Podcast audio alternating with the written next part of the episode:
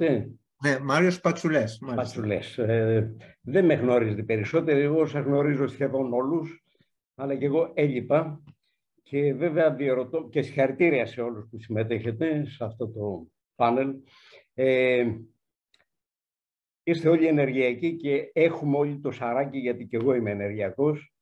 Και βέβαια ε, απορούσα τόση ώρα πώς δεν ελέγχθηκε πώς δεν ελέγχθη κάτι για το, για το πετρέλαιο που έχουν πλημμυρίσει τα κανάλια, το φυσικό αέριο κλπ. αυτή την περίοδο, τη βδομάδα αυτή στην Ελλάδα.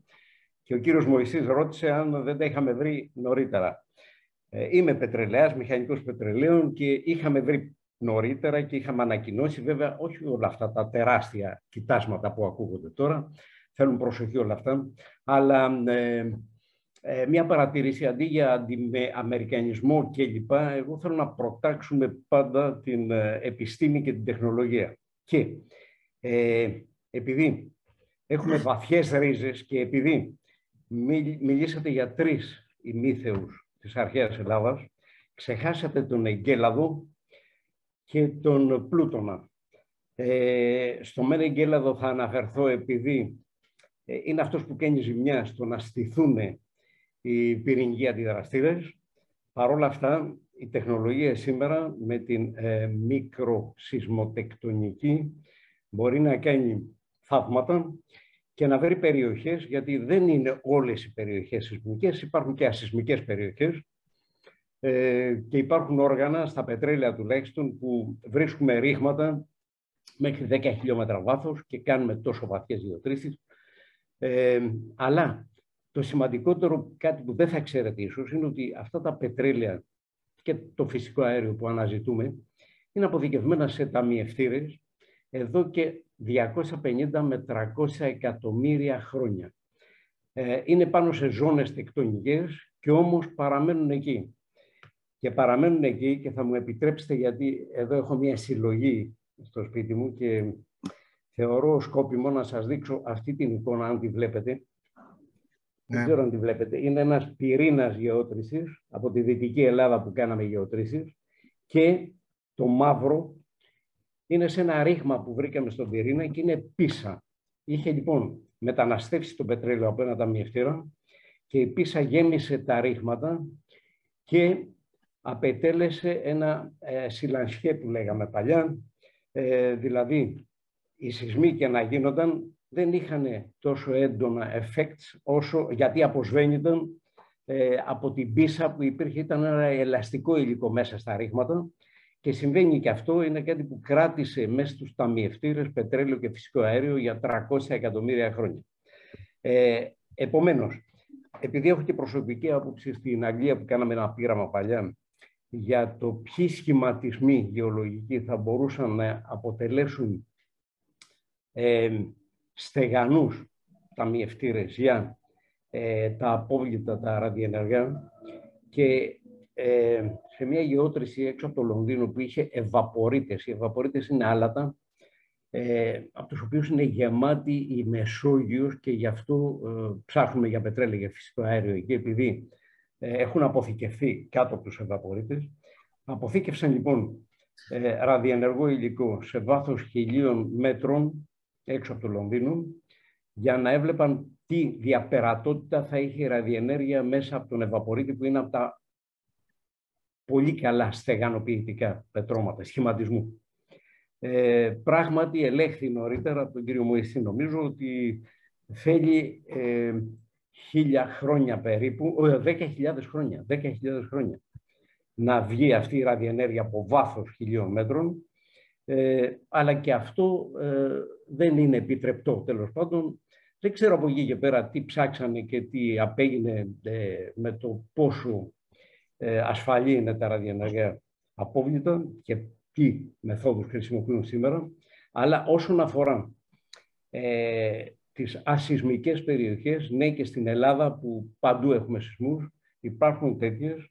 Γενικά υπάρχουν και λέγονται κρατονικές μάζες, επειδή ε, αυτές, οι, αυτές οι περιοχές έχουν ε, εκτονώσει από σεισμούς παλαιότερων εποχών και ε, δεν, μπορούν, δεν έχουν σήμερα σεισμούς.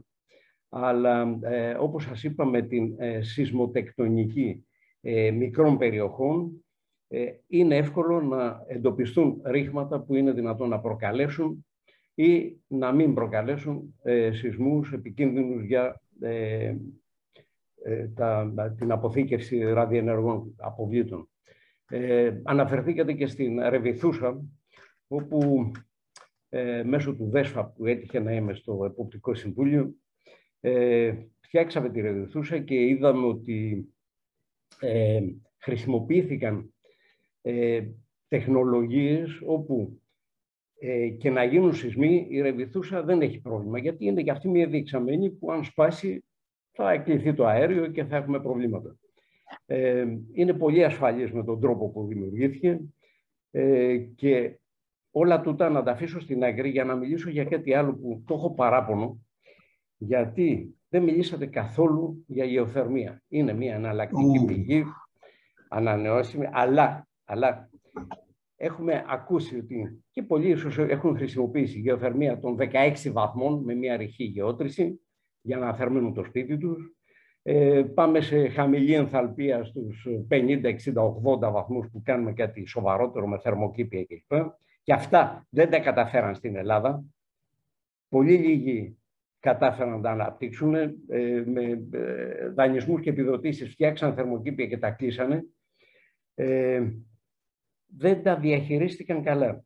Αλλά εγώ θέλω να σας μιλήσω για την γεωθερμία υψηλής ενθαλπίας. Είχα την τύχη το 83 στη Νίσυρο, κάναμε μια γεώτρηση και στα 1750 μέτρα βρήκαμε 450 βαθμούς. Είναι πολύ υψηλή η θερμοκρασία. Για να τη βρεις αυτή τη θερμοκρασία πρέπει τους 300-350 τους βρίσκεις στα 10 χιλιόμετρα βάθος. Ε, τα λέω τόσο εύκολα αυτά γιατί μιλάμε για τεχνολογίες πετρελαίου που φτάνουν σε αυτούς τους στόχους. Ε, τότε λοιπόν ε, είχε εκτιναχθεί ε, υλικό από ρευστό υλικό από το ηφαιστειακό υλικό που ήταν στο βάθος και έκαψε κάποιους θάμνους εκεί γύρω ε, οι οποίοι σε πέντε χρόνια ξαναγίνανε, ξαναφύτρωσαν. Αλλά από τότε έμεινε το σημάδι της, ε, του περιβαλλοντικού κακού που έγινε. Ε, σήμερα λοιπόν, ε, επειδή αναπτύχθηκαν νέες τεχνολογίες και μία εξ αυτών είναι αυτή που, αυτό θα ήθελα να το προσέξετε ιδιαίτερα. Μπορούμε σήμερα λοιπόν να παράξουμε να στήσουμε μεγάλους σταθμούς, μεγάλης ισχύως, ε, που ε, χρήση γεωθερμικής ενέργειας υψηλής ενθαλπίας και θα σας πω ένα παράδειγμα ε, στον Καναδά, μια μεγάλη εταιρεία έχει κάνει γεωτρήσεις των 8 χιλιόμετρων, βάθος 8 χιλιόμετρα για να βρουν 250 βαθμούς. Ε, τις γεωτρήσεις αυτές που απέχουν περίπου 5 χιλιόμετρα μεταξύ τους τη συνέδεσαν με υπόγεια οριζόντια γεώτρηση στα 8 χιλιόμετρα βάθος. Φανταστείτε τι κόστος υψηλό έχει αυτό. Και συνέδεσαν όλο αυτό το κύκλωμα και λόγω differential pressure, differential temperature άρχισε να κινείται το ρευστό γύρω σε αυτό το νοχετό που έγινε και όταν έβγαινε στην επιφάνεια της γης κλέβανε τη θερμότητα, εκκινεί αυτό κλπ. Όμως θα σας πω μια άλλη τεχνολογία την οποία ε, είχα την τύχη να ε, αναπτύξουμε με κάποιους άλλους εδώ στην Ελλάδα και την προτείναμε σε διάφορα πολιτικά κόμματα και κυβερνήσεις, ήταν σαν να μιλάγαμε σε κουφούς. Λοιπόν, εδώ η γεωθερμία, η γεωθερμία που θα σας δείξω τώρα πόσο ακίνδυνη είναι και δεν ακούσαν τίποτα. Πόσο μάλλον η πυρηνική. Προσέξτε λοιπόν, έχω το ποτήρι αυτό με λίγο καμπάρι που έπινα ε, αν κάνουμε μία γεώτρηση στην Νίσηρο, στη Σαντορίνη, ε, που έχουμε το ηφαιστειακό τόξο του Αιγαίου και έχουμε υψηλές θερμοκρασίες σε ρηχά βάθη. Και εμβαπτίσουμε μέσα μία σωλήνωση, ε, η οποία είναι ανθεκτική. Αυτά όλα είναι δυνατά στη βιομηχανία πετρελαίου και διαπιστωμένα. το τείχομα του πετρώματος, του σχηματισμού, που έχει 350 βαθμούς, θα ζεσταίνει το απεσταγμένο νερό που έχουμε στη σωλήνωση στους 350 βαθμούς. Ε, ο σωλήνας είναι Ταπομένως και το νερό δεν μπορεί να βράσει παρά αποκτά υψηλή πίεση.